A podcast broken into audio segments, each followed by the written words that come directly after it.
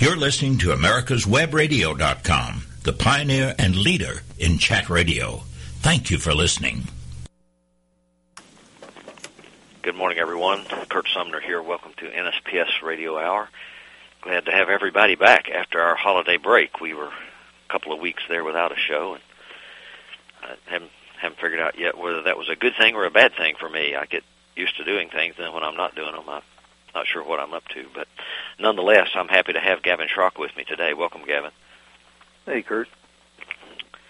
Uh, good for, good way for us to to kick off the year here, um, uh, and to have you on the show. Although uh, I do have something to, to add here at the beginning that you may or may not already know about, but sort of a, a sad thing. And and for you in the audience, by the way, David mentioned this when we were first came on. I'm a little froggy sounding today, um, as opposed to normally being foggy in my uh, the way I communicate. But uh, nonetheless, I have a bit of a cold. So, uh, Gavin, it's a good thing you're on the show today because if I get afflicted with a coughing spell, which I do sometimes when I talk too much, um, then you can just continue right on, and so we'll we'll be good to go. Oh, okay. Well, I'm, I'm in the I'm in the foggy category. And actually, it's a little foggy out here in the other Washington today. So. Yeah, that's that's not an unusual thing for you guys, is it? Mm-hmm. The other thing I wanted to bring up this morning, and some of our listeners may already know this, you may already know it. Um, among the folks who were killed in Fort Lauderdale at the airport last week was a surveyor. I'd heard that. Yeah. It's, I'm not sure about the last name. It's spelled O E H M E, so I don't know if that's Omi or Oemi. Uh, Michael Oehme from uh, from uh, C- uh, Council Bluffs, Iowa. Uh, of course, he's an NSPS member, and uh, so our our thoughts and prayers go out to his family uh, and to uh, to the surveyors out there who knew him as well. Sort of a sad thing. You know, my wife and I were chatting about that and how that whole thing seemed to have occurred. And of course, like most other people, I don't know all the details, but uh, it seems to me that the person who did the shooting had pretty easy access to the ammunition he needed, sort of after check-in. And and I said to her, I've traveled a lot to go places with my friends to play golf. And to go get my golf clubs, I have to go to a completely different area most of the time at the airport. So you would think you might have to do that to pick up something as as potentially volatile as as ammunition. But nonetheless, it's quite a tragedy, and so our our hearts and prayers go out to to Michael's family and hope his wife recovers well. Yeah, it's um, you know, it's a, a tragedy, and and I, we'd heard we'd heard that there was a surveyor and hadn't heard any details, but we're going to try to find out a little bit more. And then um, I agree with you about security. I, you know, um, traveling with survey equipment, I know the ropes we have to go through with that. So let's hope cool heads prevail and you know revisit some security ideas. Um, yeah, yeah, you you would hope so. Well, today on our show, we're going to be talking about uh, the latest group. Maybe I don't know if that's the right word to use or not. The 2017 group, I guess, of XYHT magazine's 40 under 40. Uh, I think last 16 was the first time, right, Gavin? Yeah, this is only our, our second year in doing this, and well, it it went out on um, it went out on New Year's Day, and had nominations for 2018 in a couple hours. So I told our publisher that we're we're pretty well locked into 2018 as well. Yeah, sure sounds like it, and uh, I've been fortunate enough to interact with, meet, and even have on the radio show uh, some of the some of the people who were on last year's list, and I've got a couple of people lined up already who are in this year's list. Um, always impressed with that group of people and and the things they have going on. I was just curious if you had uh, had gotten any updates or follow up from any of the fo- of the the uh, the winning group in 2016. Did they stay in touch, or do you do you not hear from them? Yeah, um, actually, and it, it being a being a being a small world when it comes to to uh, surveying and, and geomatics, uh, a lot of these folks know each other, uh, and uh, actually ended up running into some people that were on the list at conferences and didn't realize it till somebody else pointed it out. So uh, we're in touch with quite a few of them. Um, some of their projects are I find completely fascinating, and uh, there's going to be follow-up articles from some of them, and a, a few have contributed. And uh, we also connected several of them with each other that had uh, similar projects going on in their respective parts of the country or different countries sometimes. So it, it's it's kind of cool. Um, uh, yeah, it's been great outreach both internally and externally. I think for for the profession. Um, so we're real ha- real real happy to do it again, and it, and it is actually it's just sometimes I'm sitting working on these and and talking with these these very talented young folks, and I keep thinking, wow, I'm I'm getting paid to do this. You know, it's like it's more of an honor. You know. So. Yeah, it really is, and and I feel exactly the same way when I when I meet them at conferences or at some of their meetings. And you know, last year about this time I was up in Minnesota. I don't, can't remember. Were you up there at that one? That was a meeting, uh, an international meeting, and uh, just just so many great people. And what was kind of interesting to me when I first got the the publication, I started flipping through, and the first page I turned to, all three people on that page I know um, yep. James Shaw is from here in in Maryland. I've known him for a long time, and he and I keep doing this dance about when he's going to be on the radio show, and and that's been going on for two or three years, I guess. But uh, so maybe now that he has notoriety, I can talk him into coming on the show. Well, uh, and then James, Paul, yeah, go ahead. No, that's all right. Go ahead. Yeah, so James uh, James is, is is is a pretty skilled writer. He he uh, he he would like to do more of that you know, he's thinking of uh, retirement. You know, so um, we asked him to do the uh, the editorial for the 40 under 40 uh, because I've spoken to him at length about uh, the kind of outreach and then um, uh, succession planning. So I think he I think he captured it really well in there. And then our February issue, he's he's doing a a, a fairly long um, commentary piece that uh, well, some people might might think he's uh, he starts off with a with kind of a, a harsh premise, but read through it. He deftly ties it all together. So um, yeah, it was great to have James do that. And then I notice, yeah, the next one, Paula uh, Dijkstra, you, you've got her scheduled for the show coming up. Yeah, I do. We actually had her scheduled, and then um, we had a, a glitch, and she she couldn't make it. So she and one of her coworkers are actually going to join me sometime soon on the show, so I'm looking forward to that. And then Stuart Warnock's on there. Stuart was on the show last fall. Yep. Yep. So uh, I, I, I felt like I was really being successful in getting all these good people on the show uh, on the first page. Now I I haven't flipped through every page yet. I do know some of the other people who are who are in here, but obviously want to get more of them uh, on the show too, as well as some of the people, still some of the other people from 16.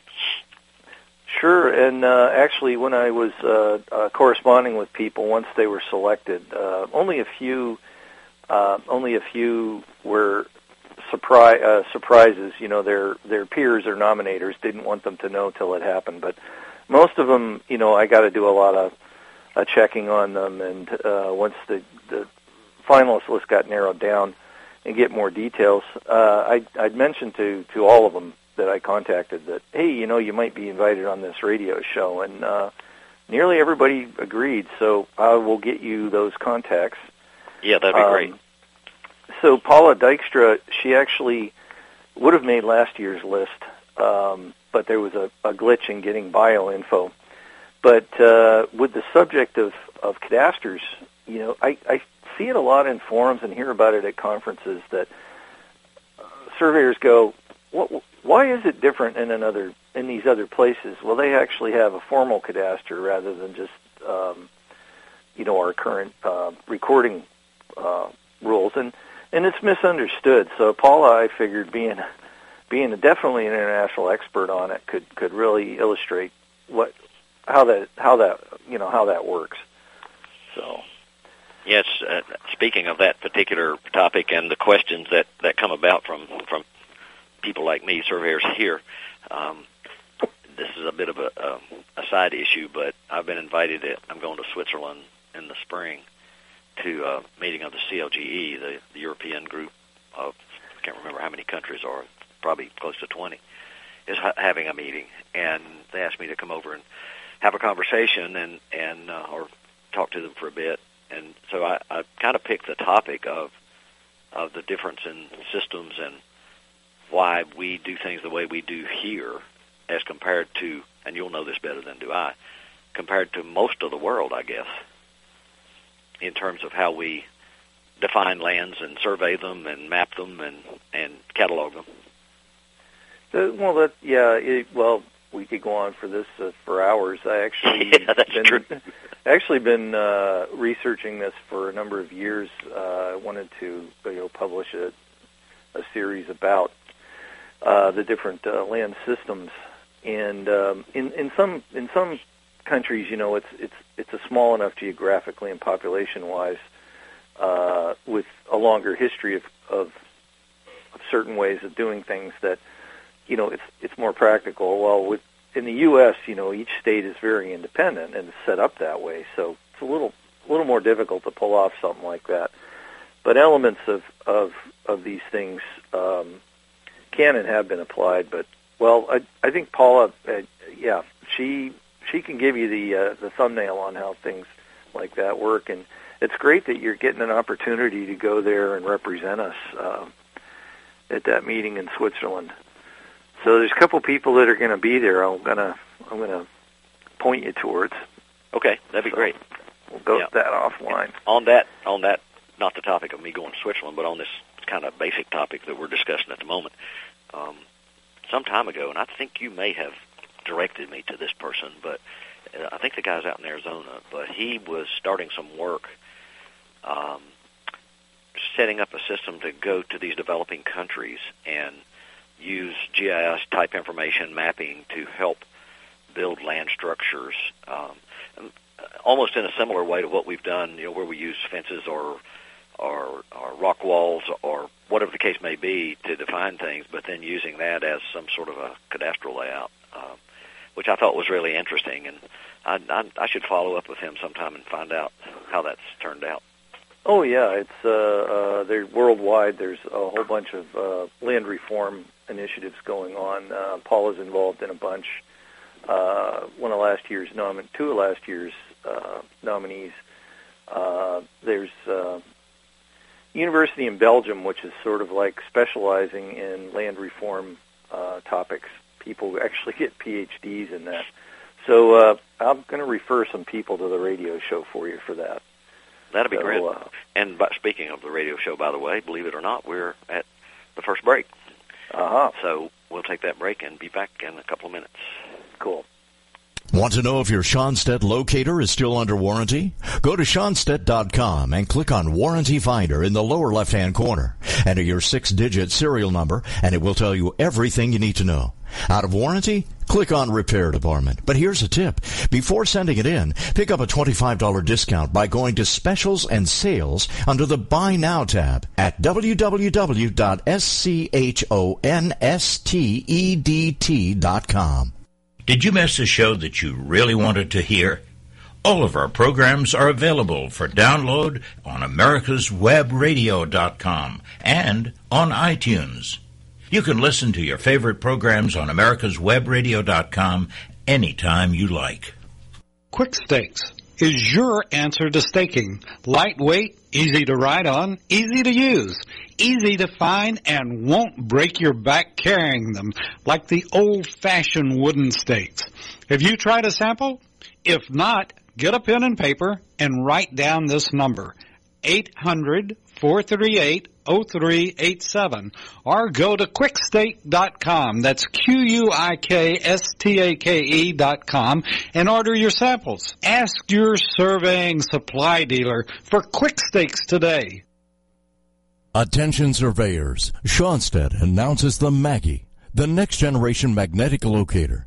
The Maggie combines the best features of two flagship Schonstedt products, the sensitivity and precision of the GA52CX and the visual display and single-handed operation of the GA92XT. Contact your dealer for details or go to www.schonstedt.com. Schonstedt, the best just got better. You're listening to America'sWebRadio.com, the pioneer and leader in chat radio. Thank you for listening.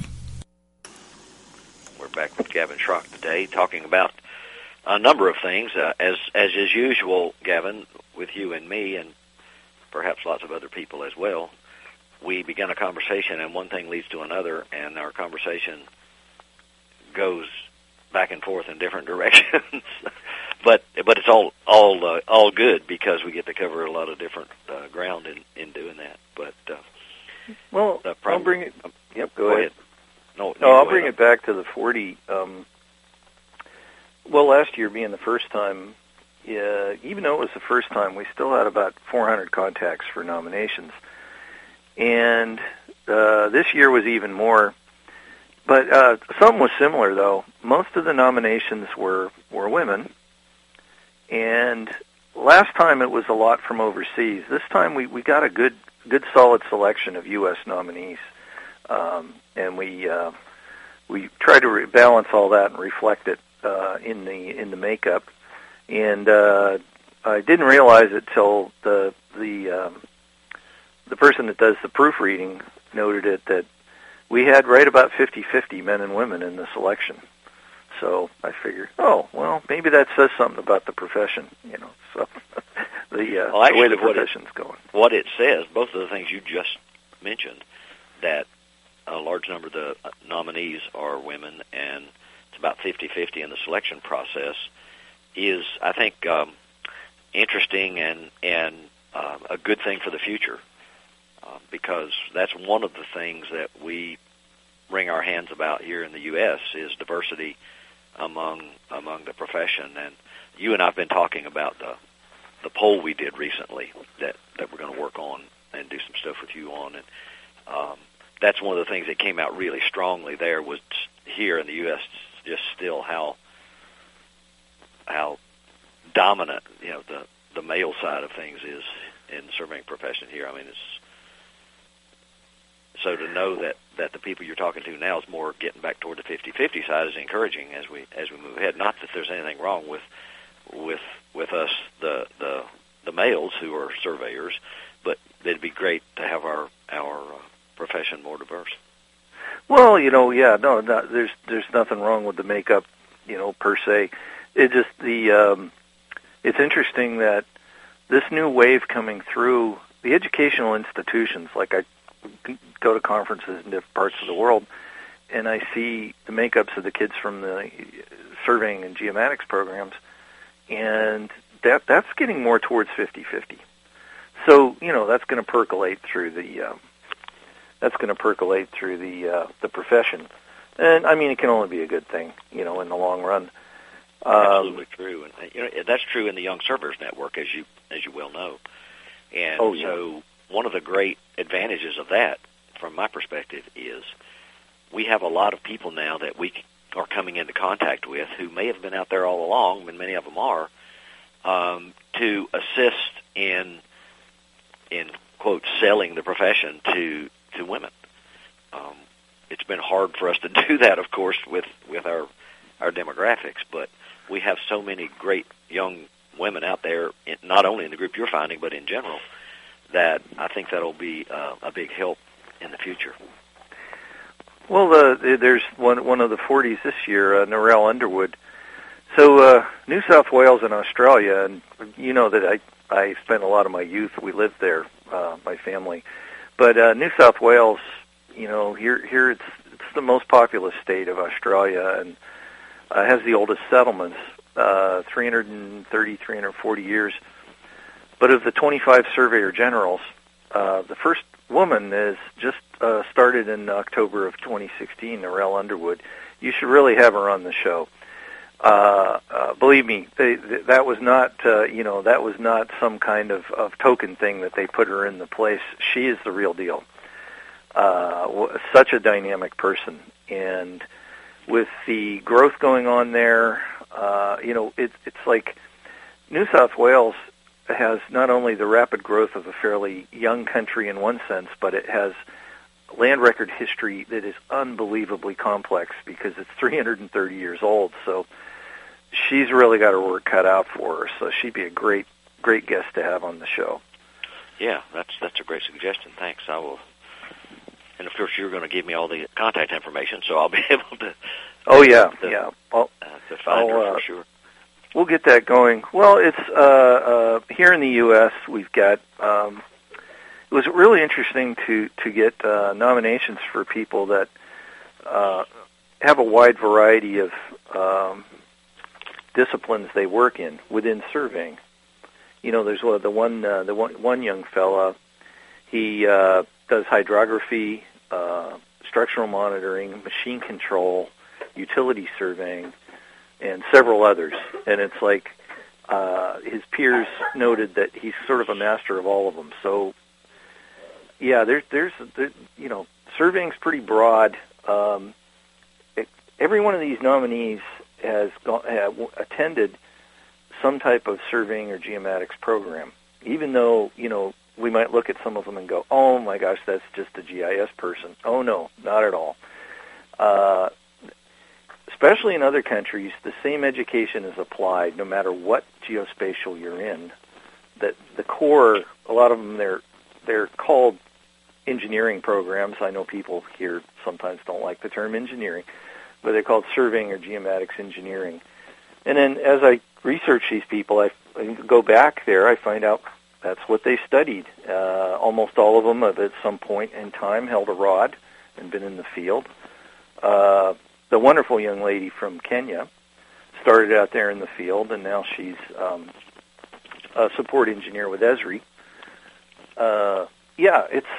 I, I, I don't think I don't think people realize that surveying is is percolated through all these geospatial fields a lot more than we think. And uh, no matter what somebody's doing, hey, if they're if they're uh, making the machine control systems work, that education had a lot had a lot to do with their success. So, Well, and I think that these activities, um, like the the list and just the information you're gathering from all of the all the nominees and looking at at what they're doing, that that can only help us as a profession, as far as I'm concerned, in being able to sell the profession.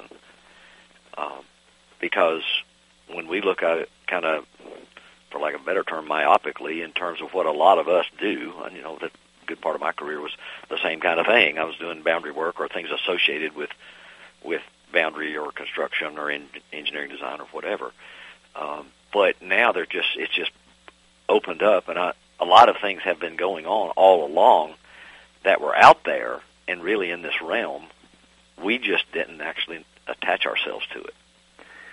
We we did historically though. Um, in the same issue with the 40 under 40 list, I finally after a year or two of, of digging through the digging through some demographic demographic and economic data, uh, you know, my my posit there is that the the reason we we're, we're tilted a little bit more towards boundary than anything else has a little bit to do with um, our our country's history in the last century, but I, I won't I won't go into that much, but you know the readers could, could read in that and see what I mean. And um, I found out other other places that were had the same type of growth that we did um, in the last century: Australia, uh, South Africa, and uh, you know some other countries like that that were in that growth mode rather than the you know they were well established like some of the European countries um, there was a, bound, a boundary centrism in, in surveying. Um, but now with the the growth now in infrastructure and uh, in developing countries, we're seeing those other disciplines really getting emphasized a lot. Um, oh yeah, there's there's people in there that are trying to support rapid growth in in country, well, Africa especially, that uh, remote sensing is a big deal. Uh, surveyors are, are quite involved in the construction. Um, quantity uh, surveying is big in developing countries. It's actually a separate discipline in some kind a different license. So um, our roots were surveyors were uh, jacks of all trades. They were a naturalist, a geologist, you know, an explorer, and uh, and they dealt with boundary as well. So actually, there's kind of a funny outfall from this this list that I could talk about later. That's in an upcoming issue that had to do with that subject. But uh, oh, I digress, didn't I? Um, no, no, that's that's quite all right. yeah, there's a um, boundaries still at the fore in a lot of countries, especially where the land reform, where they're trying to go in and just the you know uh, tenure by occupation, trying to formalize that a little bit and clear up some of the mess that makes it very difficult for the small landowner to uh, you know maintain their tenure. So uh, there's people heavily involved in that. Uh, the young fella down in Paraguay, uh, he's he's actually teaching the first generation of of young uh, ge- geomatics and surveying people uh, how to how to chronicle and, and deal with all that electronically. He's originally from the Philippines, but he was one of the 40, and he's sort of uh, down there. Yeah, he's training the trainers. He's training the people that will be training the surveyors. It, it's kind of a neat story. Um, gosh, I forgot his name. He'd be good to have on the show. And, uh, yeah, so much of that going on. Mark there's Delgado. so many. Pardon me. Mark Delgado. Mark Delgado. Yeah, yeah, Yeah, yeah. I remember seeing his his profile. Yeah. hmm So as as we're continuing to talk here, um, I'm writing names as we go. of course, we we'll talk about these further as after we are uh, over the show and have more time to to talk. But Oh that- yeah, I'm going to send you a pile of a pile of contacts.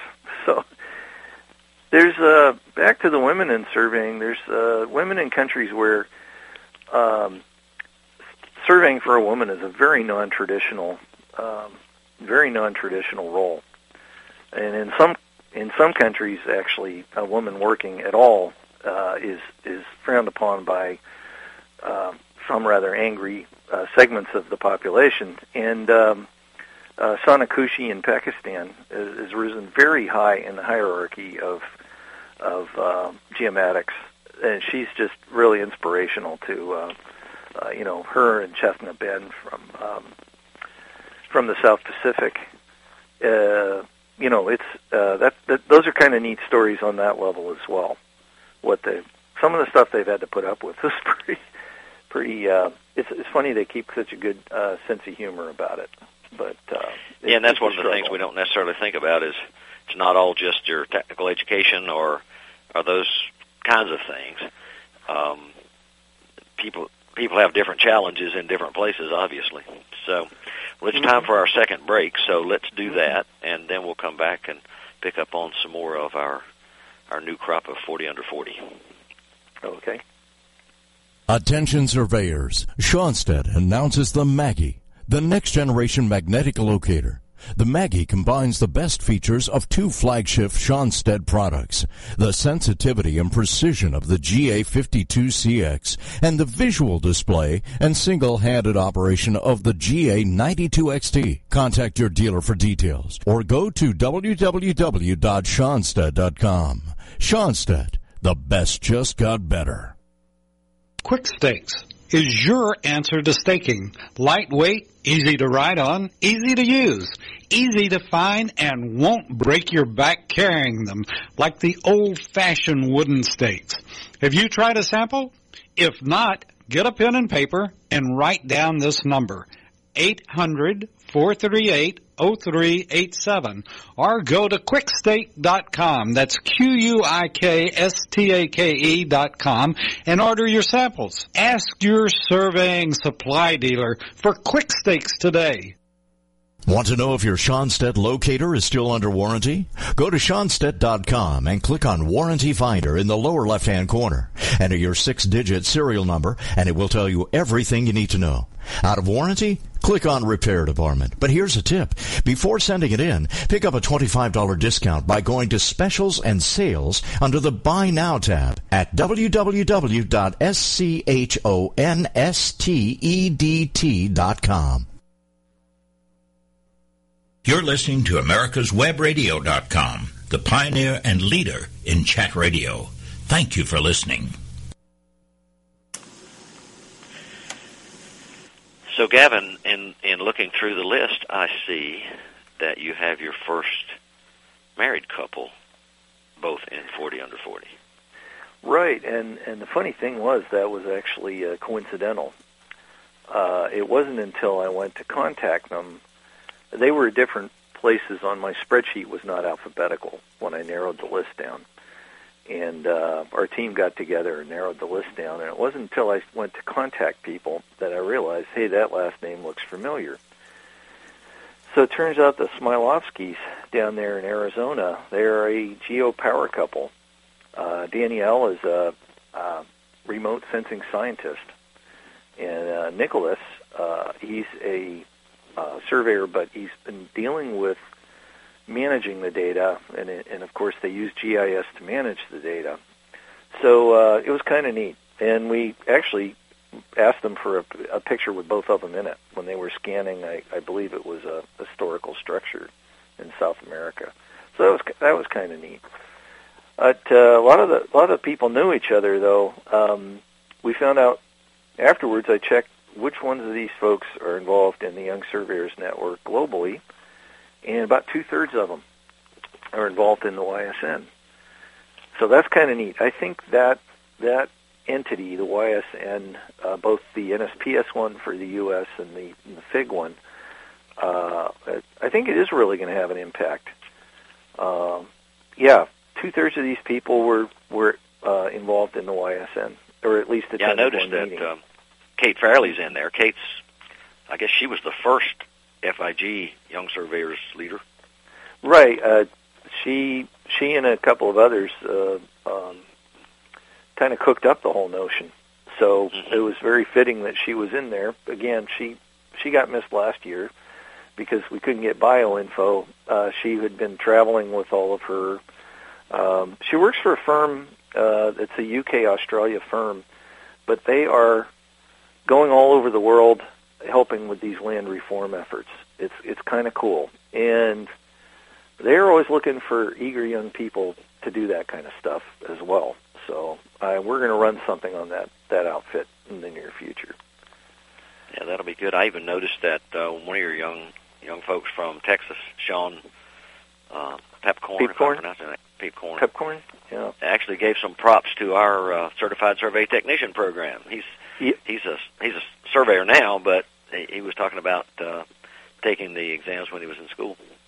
Oh yeah, and it, now now Sean, uh, uh, not only is Sean somebody you got to have on the show, um, I think the the workforce uh, and, uh, outreach, uh, the workforce group, and the um, forum on the future of surveying, they really ought to drag him in there.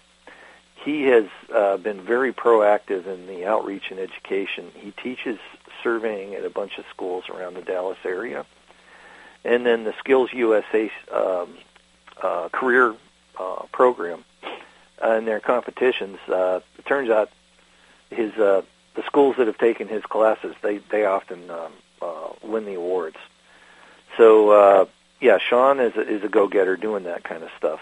Um, and there's a couple of folks that are sort of doing the same thing in, in different countries. It's interesting to see see the parallels. In And, uh, in his profile, it talked about the work with Skills USA, mm-hmm.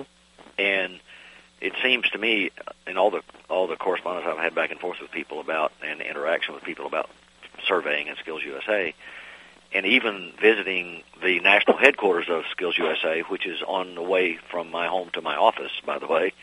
Oh, um, just north of Leesburg, Virginia. Um, and it seems as though that's more of a bottom up kind of thing than a top down. And it requires um, a lot of effort because the the way I understand it, the, the the teachers themselves have to get involved with with groups like are going on in Texas. And and the reason I, I mentioned that was early on when we were having to uh, trying to get more involved in Skills USA. Um, the Texas Bill Coleman was involved in, in that as bunch as well as other a lot of other surveyors in Texas with Skills USA, but we were never able to get that to get traction like we wanted it to, and I'd, I'd really like for us to revisit that. I think it, I think it'd be worth a revisit. Yeah, that was the the way I, I I saw it characterized from someone else was it's a it's a grassroots. It's got the effort has to start uh, at the local level. So the um, you know the ACE program that's that's a bit of a top down. But uh, that's another one that you're you you've been in touch with the ACE folks. It'd be great. We have, had as well ACE- as uh, Project Lead the Way. Oh, cool, cool. Yeah, it it seems every country has something like that. And uh, talking to these folks, and these are the same people that get involved in that kind of thing in their in their respective country. So uh, another thing what we do in here is we get a lot of nominations of people that um, not only are the practitioners, but are the ones that help develop the equipment or the uh, the folks in academia coming up with how to teach this stuff. And uh, we throw we we we like to throw some of those in. Um, you know, they either you know software developers or um, even you know product managers or uh, support specialists. But the key was that they all started as a surveyor, which was kind of neat, you know. And I and I I, I uh, end up talking to some of these folks that yeah they've moved way up in some big company like you know Hexagon or or Topcon or whatever, and uh, but they started back in their home country in a small village, you know, with with a dumpy level and a rod, and then you know, but good people they show their colors, you know, no matter what they're doing and work their way up. The young young lady from uh, um, well, she's originally from Indonesia, but she works in Singapore now. Yep, she started out in the in the uh, in the swampy fields of Indonesia, out carrying a rod, and now she's working in a high rise in Singapore. So there's a Yeah. there's career career mobility when people are are motivated. That's for sure. Yeah, that's true. I was also uh, uh, pleased to see Heidi Jackson in there um, as as a survey tech who's who's involved on the board of the Young Surveyors for uh, the NSPS group. But um, it, I think that's indicative of if you look across the spectrum of all the people you have involved here, it really is a, a broad reach out to people doing lots of different kinds of things, all connected in one way or another to our single core. That's true, and there's uh, there's some people in there that are so motivated to sort of save the world. Uh, I don't mean that sarcastically. They really are trying to. Uh, you got to have Erica Are they, Woolsey. are they trying to serve the, save the surveying world or the world in general? Uh, both, Maybe both. Yeah. both. But uh, it, it's sort of like what what they're doing. They're using surveying to save the world. So that's a, a you know, gonna get gonna get a lot of good PR out of that sort of thing. You you should have Erica Woolsey on there. Now she's a, a oceanographic scientist, but she's embraced um, maritime and marine surveying and hydrographic surveying because her goal is to save the reefs around the world. And she Uh-huh. she told me she said she would go to these conferences and talk to other PhDs and go she's preaching to the choir. She needs to get the message out to the general public. And so she's done this where they've surveyed these different reefs and other uh, habit underwater habitats and made the 3D models of them and people can go in and do a 360 VR. Uh, that's how she's doing outreach. So she could be a lot of fun to have on the show. She started this whole thing herself. So Yeah, I was reading when I was reading about her with her hydrography and bathymetry work. Um, made me think about the you know we have the hydrographer certification with the Hydrographic Society of America, um, Mhm. and looks like she has lots of great knowledge that could be helpful there. Maybe. Oh yeah, she uh, did a lot of her work at uh, the, some of the premier institutions on this are in uh, Queensland, Australia. Well, they have the Great Barrier Reef, so yeah, yeah, she would. Uh, she'd be very happy to come and speak at conferences as well. And a lot of these folks, I said, yeah, you, you gotta you gotta speak at a, a state conference or something. Um, it'd be great to get uh, some new speakers in the in the in the rotation because I, I remember last year running into Gary Kent at five conferences in three weeks, and we looked at each other and went, "They got to start asking other people now." You know, we're getting tired. you know, you bringing that up um, is fortuitous because uh, I think, well, I'm, I know you're aware that I've been trying to develop a, a speakers database that we can share with everybody and get information from a lot of different people from all over everywhere. Um, and and I agree that we we do need to add new faces, new topics, new uh, uh, outlooks, and that's a great idea to reach out to some of these folks and see if they're interested in doing that kind of thing. Um, and and hopeful, I guess, on the on the uh, the side that's that's I don't negative's not the right word, but hopeful that the state licensing boards will see the value in in what people can learn from these folks. Oh yeah, Sometimes well, that's a challenge to get approved. yeah, a lot of them are. Uh, you know, they uh, a lot of them are surveyors. You know, and have uh, respective licenses or certifications. So in their in their country, but there's a bunch of the U.S. ones that are licensed and could speak directly to something. Well, Adam Adam Schleicher could. Um, uh, you know, utility surveying doesn't get talked about enough. Um, and actually, this past weekend there was a um, the ASCE had a utility surveying uh, symposium there at Cal Poly Pomona in California, and I, I couldn't make it there, but uh, I don't think folks realize how much surveying goes into utilities. And Adam Schleicher, who got uh, nominated, you, he'd be a good guy to have on there. That's Yeah, his- I've met that's Adam a couple times before. You yeah. met Adam, yeah. He's Yeah. very, very involved in the uh, the YSN. I think John Hall actually nominated him. I see. So, hmm Yeah, yeah, and and that's interesting that um, uh, you you would bring that up because of of that connection back to the the speakers kit. I mean the speakers group, and and all those kind of things. That's that's very interesting that we can perhaps utilize that that group Mm-hmm. yeah. to help us strengthen. Well, like Adam Cruz out of Pennsylvania, you probably met Right. him I know Adam. Yeah. with all the stuff that he's done. Uh, At his at his young age, he's already been president of the Pennsylvania Society. Yep. Yeah, and then uh, there's some that are uh, principals in businesses that we can learn a lot from them. Uh, Hayden Howard, there with uh, Compass Data, what he's done, you know, family-owned business that was pretty big, and then he was the young, the young kid that went off to school and learned a bunch of stuff and got in there and but hit the ground running and actually uh, helped the helped the company boom. So th- these are folks. Uh, well, on the UAS side, uh, we we were really happy to get Jonathan Downey to agree.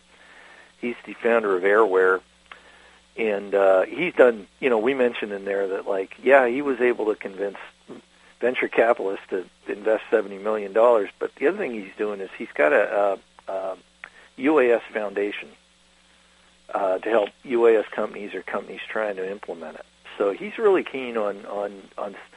He, he sees surveying as um, And One of the key we're key gonna have to things go to that- break, Gavin. Sorry. all right. we'll be back shortly. Attention surveyors. Schonstedt announces the Maggie, the next generation magnetic locator. The Maggie combines the best features of two flagship Schonstedt products, the sensitivity and precision of the GA52CX and the visual display and single-handed operation of the GA92XT. Contact your dealer for details or go to www.schonstedt.com. Schonstedt, the best just got better. Quick Stakes is your answer to staking. Lightweight, easy to ride on, easy to use, easy to find, and won't break your back carrying them like the old-fashioned wooden stakes. Have you tried a sample? If not, get a pen and paper and write down this number. 800-438-0387 or go to quikstake.com. That's Q-U-I-K-S-T-A-K-E dot com and order your samples. Ask your surveying supply dealer for quick stakes today. Did you miss a show that you really wanted to hear? All of our programs are available for download on americaswebradio.com and on iTunes. You can listen to your favorite programs on americaswebradio.com anytime you like. Want to know if your Schonstedt locator is still under warranty? Go to Schonstedt.com and click on Warranty Finder in the lower left-hand corner. Enter your six-digit serial number and it will tell you everything you need to know. Out of warranty? click on Repair Department. But here's a tip. Before sending it in, pick up a $25 discount by going to Specials and Sales under the Buy Now tab at www.schonstedt.com. You're listening to America'sWebRadio.com, the pioneer and leader in chat radio. Thank you for listening. Gavin, as we're moving forward here, we're in our last segment already. I want to make sure we we mention the essay contest that you guys at XYHT are working toward. Oh, yeah. Um, you might remember a few years ago we did a student essay contest, and uh, that was a lot more successful than we, we had imagined. And uh, surveying students could submit an essay about what excites them about being in surveying. Well, uh, a lot of the uh, uh, well, a lot of the uh, silverbacks, you know, my age, you know, would corner me at conferences and go, "Well, why don't you have one for us?" And uh, Neil, our publisher, uh, he launched last month um, an essay about what's the next big thing. It's not tech. It doesn't necessarily have to be technology centric, but what's the next big thing or next big development for the surveying profession?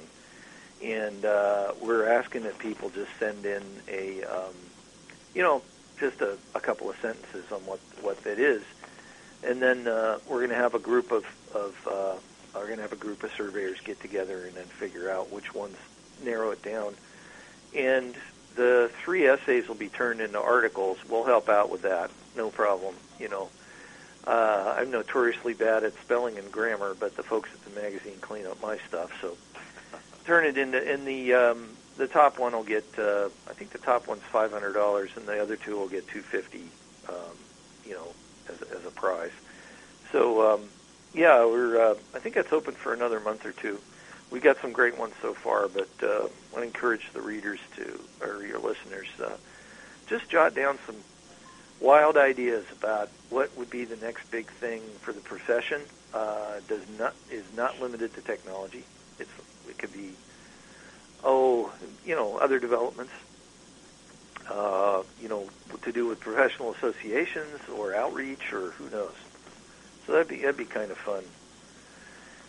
And then uh, another thing that came out of the 40 under 40 and uh, visiting a bunch of conferences is uh, a, a lot of folks they there's a lot of buzz now. People talking about all these movies and TV documentaries and things about Mars, and and then that that NASA poster that came out about. Mars needs surveyors.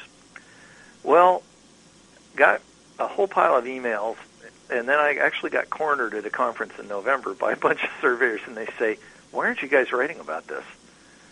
And I went, "Well, it would be a little speculative, but." It turned out to be a lot of fun. I went and interviewed a bunch of people with NASA JPL, um, the, someone at the Goddard Center, and then I got pointed to uh, a scientist at the University of Washington who specializes in um, uh, modeling things in Mars that it turns out would make surveying quite a bit different. Uh, I won't go into it too much, but one of the key things is because Mars doesn't have a general magnetic field, that doesn't just affect compasses, that affects radio propagation and uh, the geodesy and the environment and so uh, February, it's a very long article about surveying on Mars. We hope, you know, I hope it's entertaining as well as educational. But um, it it it tied in with um, some of the other content that's talking about. Well, wait a minute, that's a big leap, but have we really jumped into this century yet?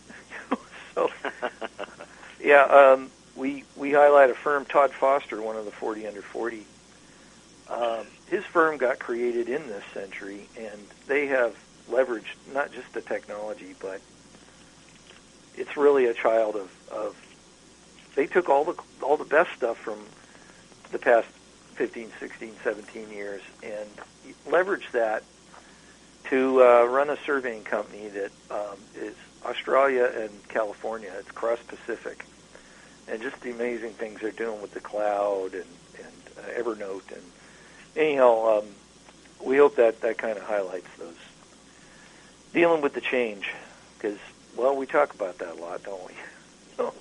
Yeah, we do. in our profession. yeah, and they seem to be never ending, which is probably a good thing. Actually, we don't want to become stagnant. We're, it's good that we need to uh, continue to educate ourselves and expand our our capabilities and our awareness, um, just kind of to keep up. So that that's really a good thing, I think.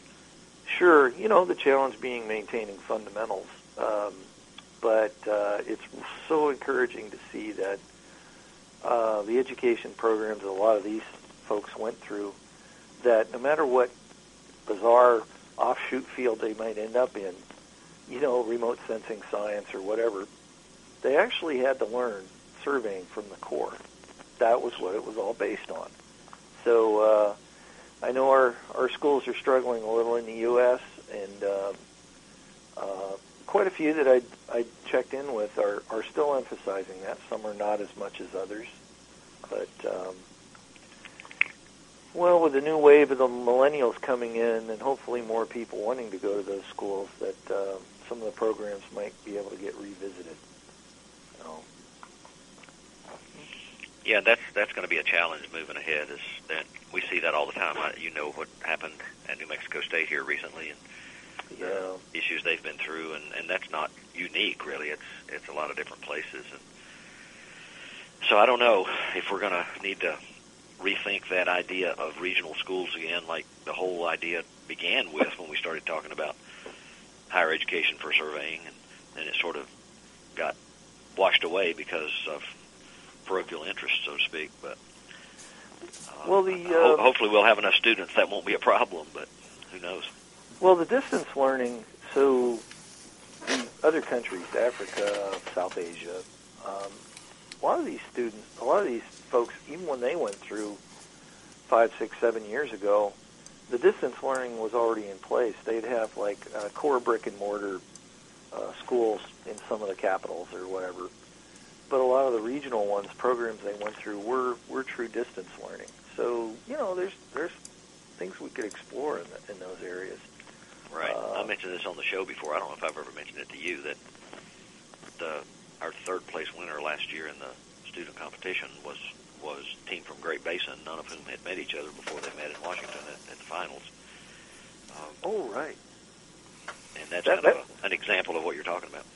That's that's an amazing example. That's true. And um, yeah, we sounds like we'll definitely do the 2018 because the nominations rolled in. It was so funny. It was New Year's Day, and I I try not to get on the on the computer to do anything, but I wanted to make sure I posted the link to the online profiles. And I did that, and my phone kept pinging later. Well, I was getting emails already, people nominating folks for 2018. So, well, uh, we're also going to look um, towards using a lot of the past nominees in the selection committee, and I'm to I'm to seek some more folks on the selection committee uh, through the YSN as well. Um, although a lot of them get nominated, so yeah. That's the only problem is if somebody's on the selection committee, they can't be nominated. So, Right. yeah. So you're going to have to de- depend on on people who've been nominees. I mean, you get so many nominees. I don't know if, if they get renominated from year to year. Um, perhaps I guess some do. Some, yeah, some did. It was interesting that some some uh, uh, communities of of uh, geospatial people that we, you know we don't think about a lot. Really, uh, when they saw last year's list, I got uh, barraged uh, through Twitter about people going, "Oh, how how could you have this list without Even Rouault being uh, nominated?" Well, it turns out that the, the community of people doing the open source software development for surveying and GIS uh, you know, they work collaboratively globally through a thing called GitHub with sharing their code. And one of their one of their heroes is this Even Rouault. He's a blogger and manages a lot of that. So it was kind of neat to see these other communities, uh, the remote sensing uh, folks. Um, uh, Laura Van de Viver, I can't pronounce her name, nominated through that group. So uh, yeah, no, um, I think in our own funny little way, we're we're getting the we're getting the surveying community connected with a lot of these offshoots. So Well, the one thing, or I should say the one thing, but one thing that it is doing, I think, is increasing awareness um, of what's out there, what's available, and and what's really part of the profession. That you know, we get busy in our day-to-day businesses. We it's hard to focus on on that broader perspective. But and so I think that's one of the great advantages of doing something like this is just not only introducing new people, but introducing new concepts. Well, we, we print a lot of extra copies, and why we did that this time was last year, uh, a lot of surveyors and, and other folks that, that read this said, hey, could I have some more copies? I want to give them to the school counselors in their area. So this year, I forget how many extra ones we printed, but um, yeah, we, we printed a lot of extra just for that purpose. Well, maybe I'll direct our folks to you because we've got a lot more people this year um, going to their their state school counselors conferences. We're going back to the national again, uh, but we got more people going to their Oh. state school counselor conferences too. So that'd be a great tool. Yeah, yeah, it's uh, at least the link. Uh, if not, the hard copies are kind of cool. You know. Oh yeah, they're always cool. Yeah, cool. And uh, yeah, we want to encourage the NSPS, uh, the body of the NSPS, and the YSN to nominate people for next year. And speaking of the NSPS, um, you know, the Forum on the Future of Surveying, um, we we hosted a uh, online questionnaire for the forum, uh, 2,200 responses, which I couldn't believe. It kept me kind of busy on a couple of weekends, but uh, we're uh, yeah we're we we still got uh, still got that set up to to run it again uh, this year, and um, uh, want to get the forum to um, yeah uh, one, at least one of the subcommittees said that they were going to try to work up questions, but uh, as the NSPS is in charge, uh, it uh, he we're we're at your service on that one. Got all the mechanisms set up, and then at least 2,200 people that um, you know would be contacted again to see if they want to answer some more questions as the forum starts working down through the I, subcommittee. I wonder if that's the roughly 2,200 people who responded to that to questionnaire you and I were talking about earlier. I think we had maybe 2,600 people or something like that respond to that one. Oh, that's fantastic. Yeah, it's Yeah. probably a lot of the same people. You know, they said, Probably so. you know, half of life is showing up. You know, so. Well, and, and the thing of it is, that's the way that's the way things always work. yeah. The people who are willing to step out and be a part of something are the ones that end up making it happen. Um, and and if it weren't for those people, it probably wouldn't. So you want to be sure, want to be thankful for for those who do participate because they're going to be the ones that shape the future, just like the people in 40 under 40. Yeah, that's what James Shaw his uh, his message there and his the editorial uh, for it was. He said uh, something he noticed about all these people that got nominated. They show up. Right. They're they're all involved in their their organizations. You know. Well, we're 10 seconds away from being done for today, so thanks, Gavin, for joining me. We need to talk more going forward on sharing information back and forth, and we'll do that. We'll we'll do. I'll be in touch soon. Sounds great. You're listening to America'sWebRadio.com, the pioneer and leader in chat radio. Thank you for listening.